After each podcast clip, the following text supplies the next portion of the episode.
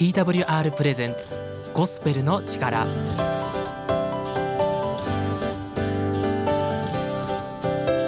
皆さんいかがお過ごしでしょうか？TWR がお送りするゴスペルの力の時間となりました。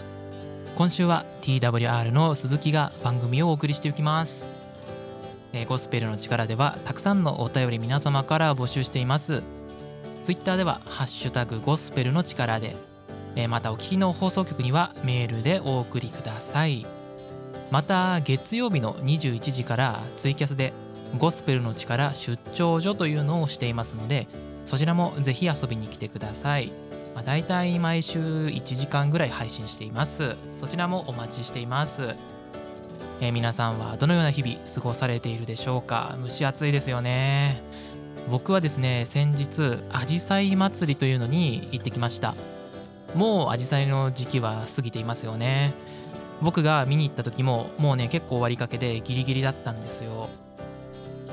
でもねすごく綺麗でした。で知らなかったんですけどいやいろんな色のアジサイってあるんですね。なんか青とか紫とかあと白くらいしかイメージがなかったんですけどピンクとか赤とかあ黒っぽいものとか逆にあんまりね色のない緑にね近いものだったりとかいろいろあってびっくりしました。まあ品種改良ねされてるんでしょうけどでもカラフルなねアジサイに癒されてきました。えアジサイって土壌が酸性かアルカリ性かで色がね変わるって昔聞いたんですけど複数のね色が混ざったエリアもあったんですよ。鉢植えに入っているならまあわかるんですけど地面というか同じ土壌だったのであれ別のね色が混ざってるって思って不思議でした。種類が違ったんですかね。それとも狭い場所でも環境はね結構実は違ったりするんですかね。詳しい方おられましたら是非教えてください。えー、そしてここでお便りをね読みたいと思います、えー、今週は黒木さんありがとうございます。えー、崖を登って布教に行く牧師さんの話を聞いたことがあります。崖が怖くないのかと聞かれたら神を信じているから怖くない。とすごいですね。恐怖の崖を前に神の愛を信じている。ということで黒木さんありがとうございます。いやほんとねすごいですよね、えー、昔ねザビエルとかその他にも宣教師が日本にやってきてますけど海外からねキリスト教を布教しに来る、まあ、その宣教師はその国を乗っ取るためのね準備をしに来たんだと考える方も中にはおられるみたいですけどあのそうじゃないっていうことをね是非お伝えしたいです。黒岸さんもねおっしゃっていましたけどいや本当にね命がけでイエス・キリストのことを伝えに行くんですよ、まあ、それはこの真理とイエス・キリストの愛をどうしてもね伝えなければいけないという情熱と、えー、そしてイエス・キリストはですねあのキリスト教用語で大宣教命令って言うんですけど、まあ、全世界にね述べ伝えなさいとおっしゃってね命令しているんです。だから、まあ、この日本にもそしてその他の世界各国に宣教師は赴くわけですね。ねそしてそのおかげで僕のね祖父母はイエス様を信じました。北欧からの宣教師によって救われたんですね。イエス様を信じたんです。天国に行ったらね、ありがとうと伝えたいですね。黒岸さん、お便りありがとうございました。またお待ちしています。それでは本日最初の曲をお送りします。ホープンミュージックでザ・ベ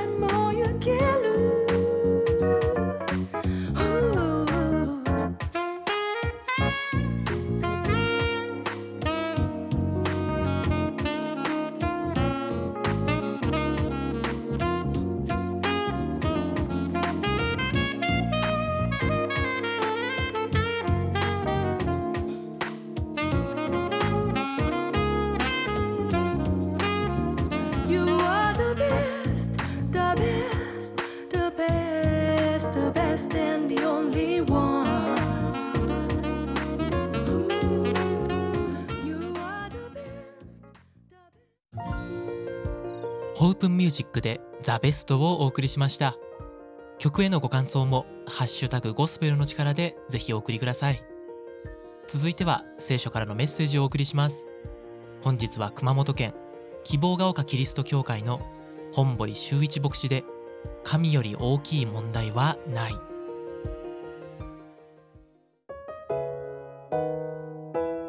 えこんにちは。皆さんお元気でしょうか？え熊本市の希望が丘キリスト教会の牧師で本堀修一と言います。いつも聞いていただいてありがとうございます。え今日もしばらく聖書のメッセージにお付き合いください。さていろんな分野で天才と呼ばれる人がいますが天才には一つの共通点があるそうです。それは途方もない数をこなすことができるということです。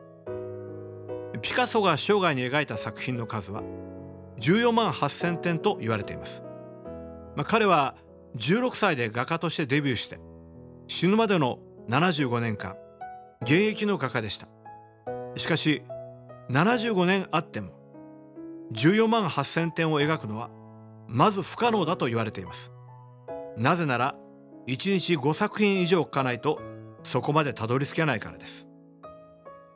また漫画家の手塚治虫さんが生涯に描いた作品は700余り。15万枚の原稿です。コマ数で言ったら80万を超えると思います。またゲーテがその愛する女性シャルロッテに宛てて書いたラブレターは残っているだけで1800通です。ひょっとしたらゲーテはラブレターを書きまくっているうちに文章が上達したのかもしれません。さて天才とは一体何でしょう？ある大学の教授は数と言いました。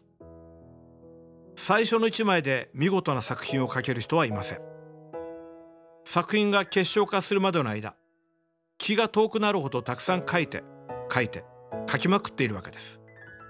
そしてそれほど書き込んでいるのにそれでも飽きてやめてしまえないというところが天才なんだというわけです。納得いくまで失敗を気にせず挫折を深刻に捉えず不全感を拭い去ってひたすら打ち込んでいくことによって一人の人間がものになっていくというわけです、まあ、大抵の人は天才ではなく凡庸な人です。誰もが天才になろうなどとは思っていないと思います。でもそれぞれの人生を乗り越えていく天才になりたいと思っているのではないでしょうか。なぜなら人生生きている限り天才にも凡人にも試練は必ず降りかかってくるものであるからです。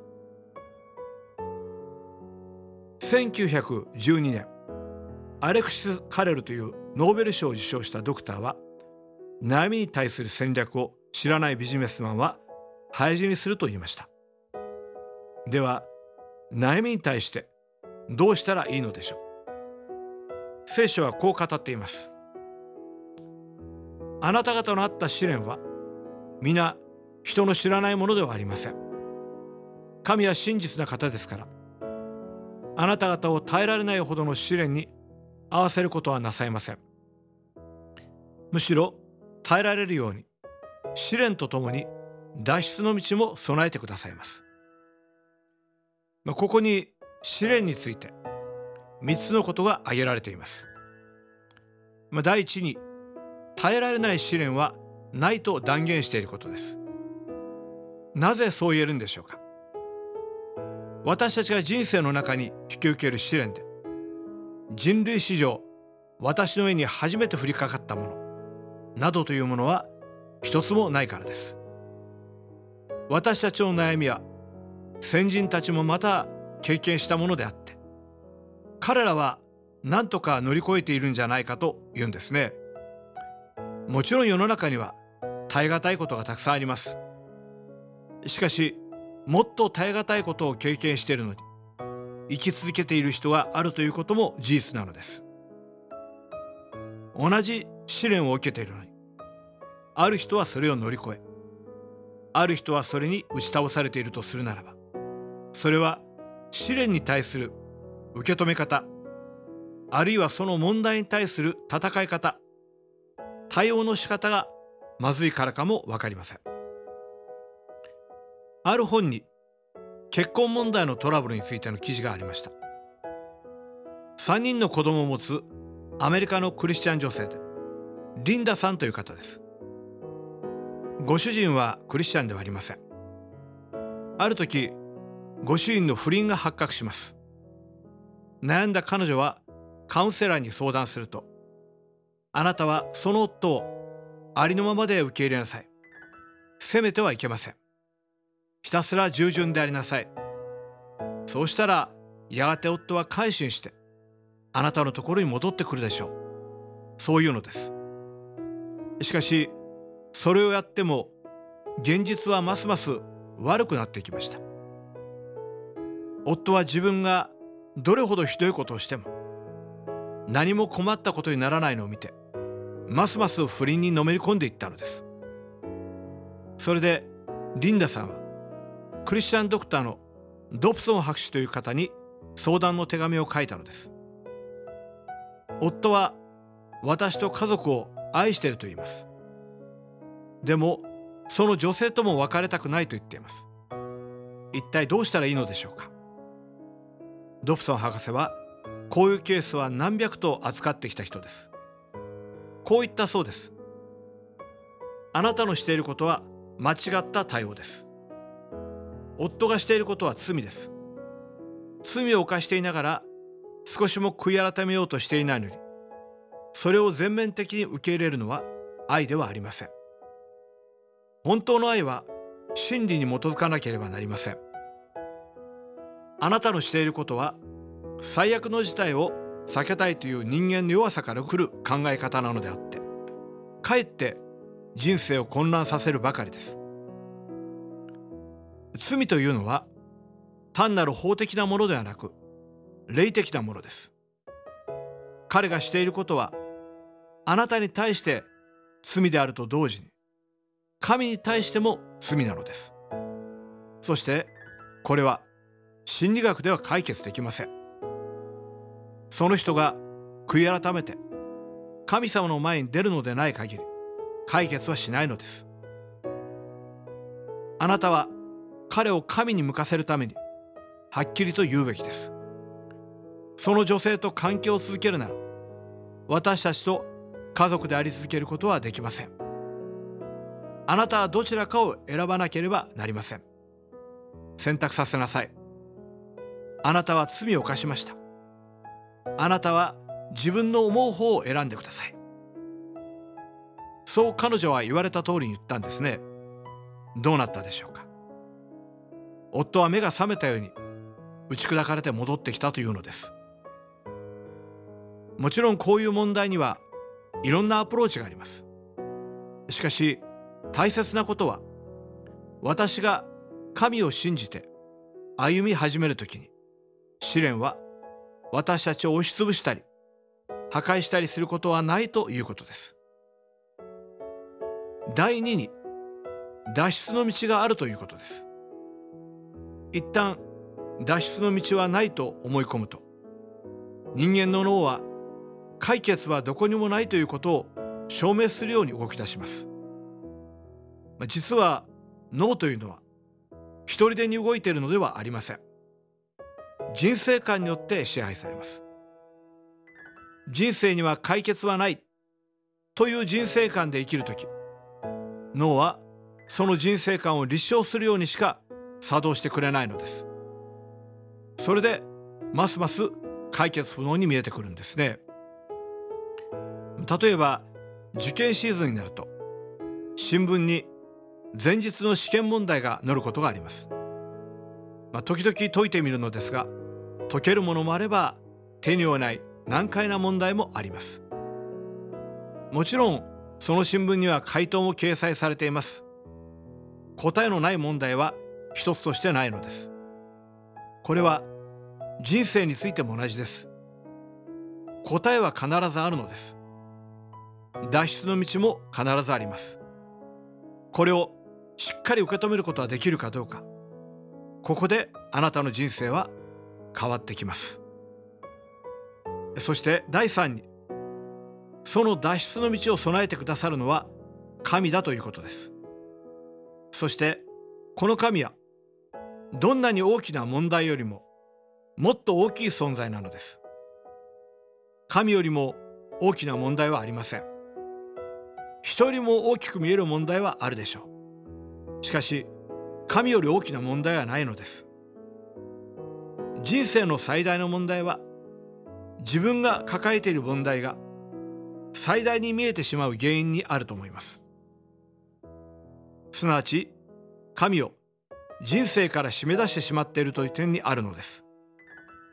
神抜きで人生の問題のすべてを解決しようとしてきたことです。問題を通して神に乗り悔い改め立ち返ることを神様は願っておられます。クリスチャン詩人の八木重吉の歌にこういうものがあります。キリストが解決しておいてくれたのです。ただ彼の中に入ればいい。彼に連れられていけばいい。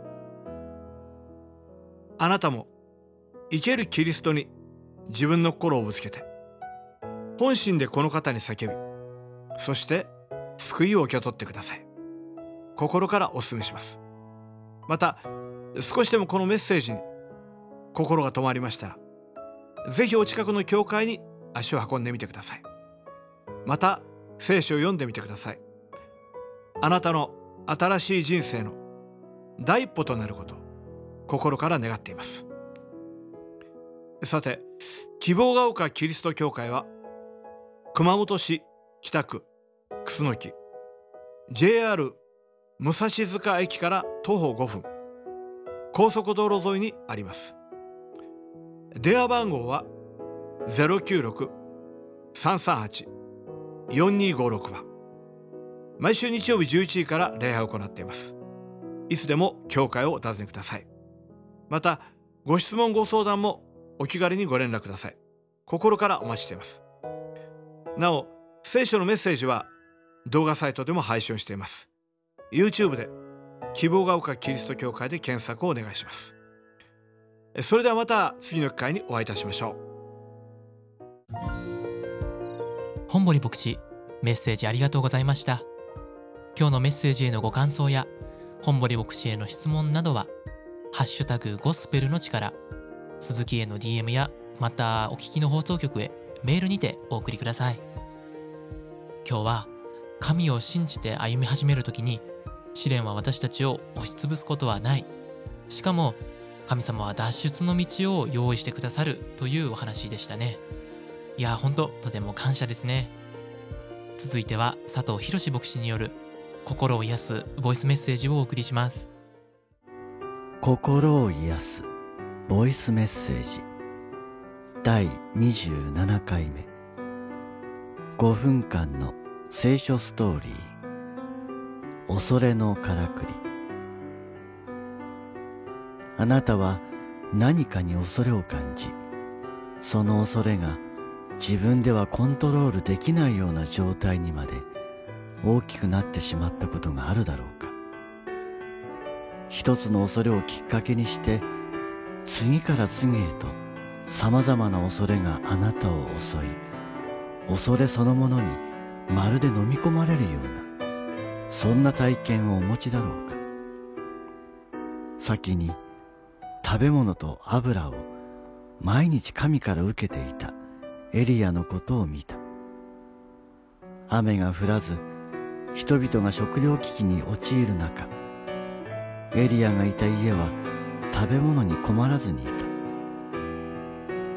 ある日神はアーブのところに行くようにエリアに命じられたアハブは北王国イスラエルの王であったが、神に逆らい、神の預言者を大勢殺害していた。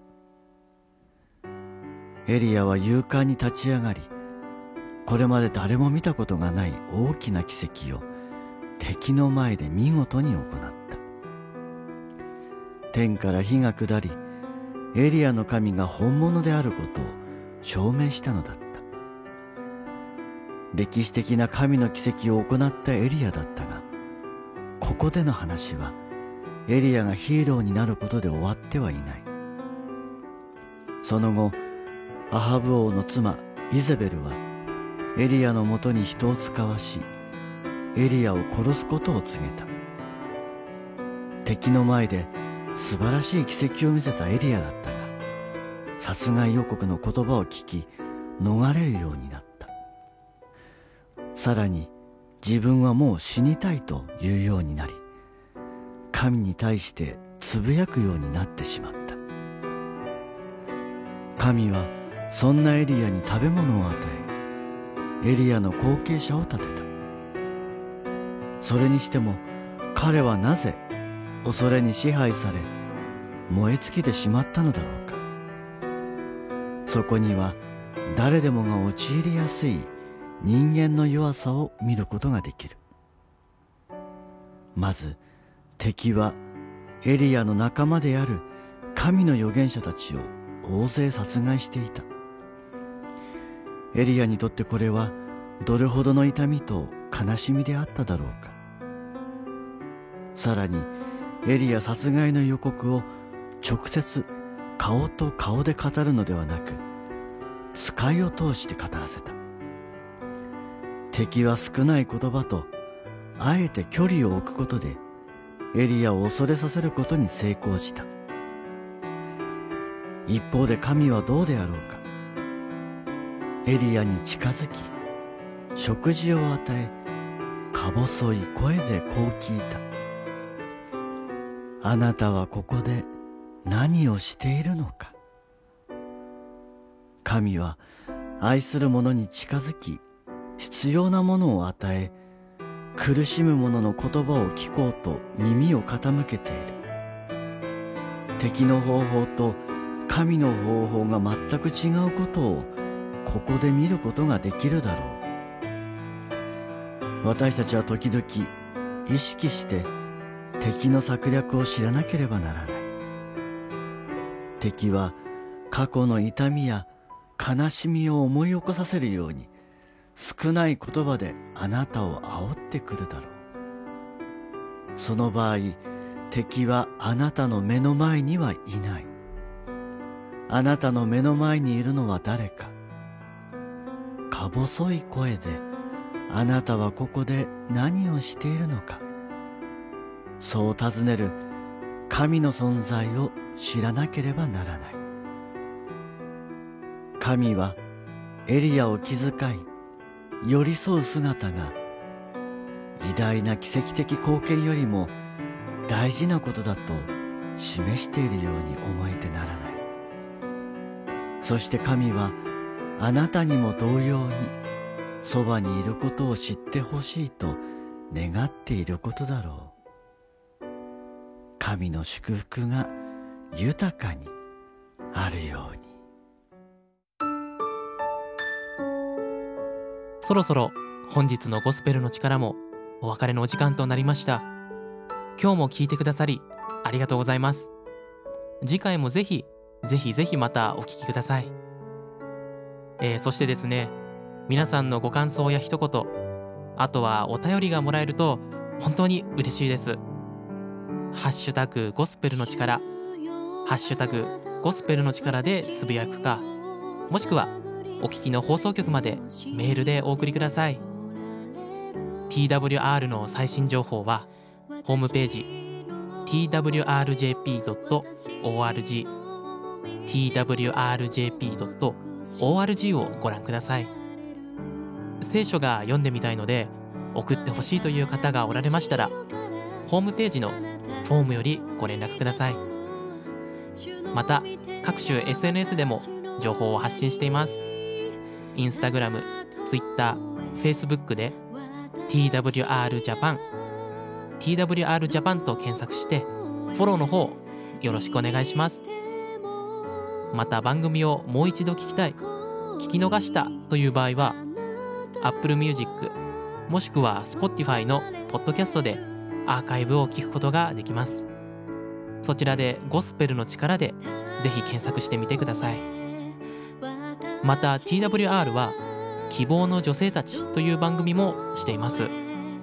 こちらはですね女性目線でいろいろなお悩みを話したり聖書はそういう時どう言っているのかという深掘りをしたりしています。YouTube で TWR 希望の女性たちで検索してみてそちらもぜひ聴いてみてください。それではまた次回お会いしましょう。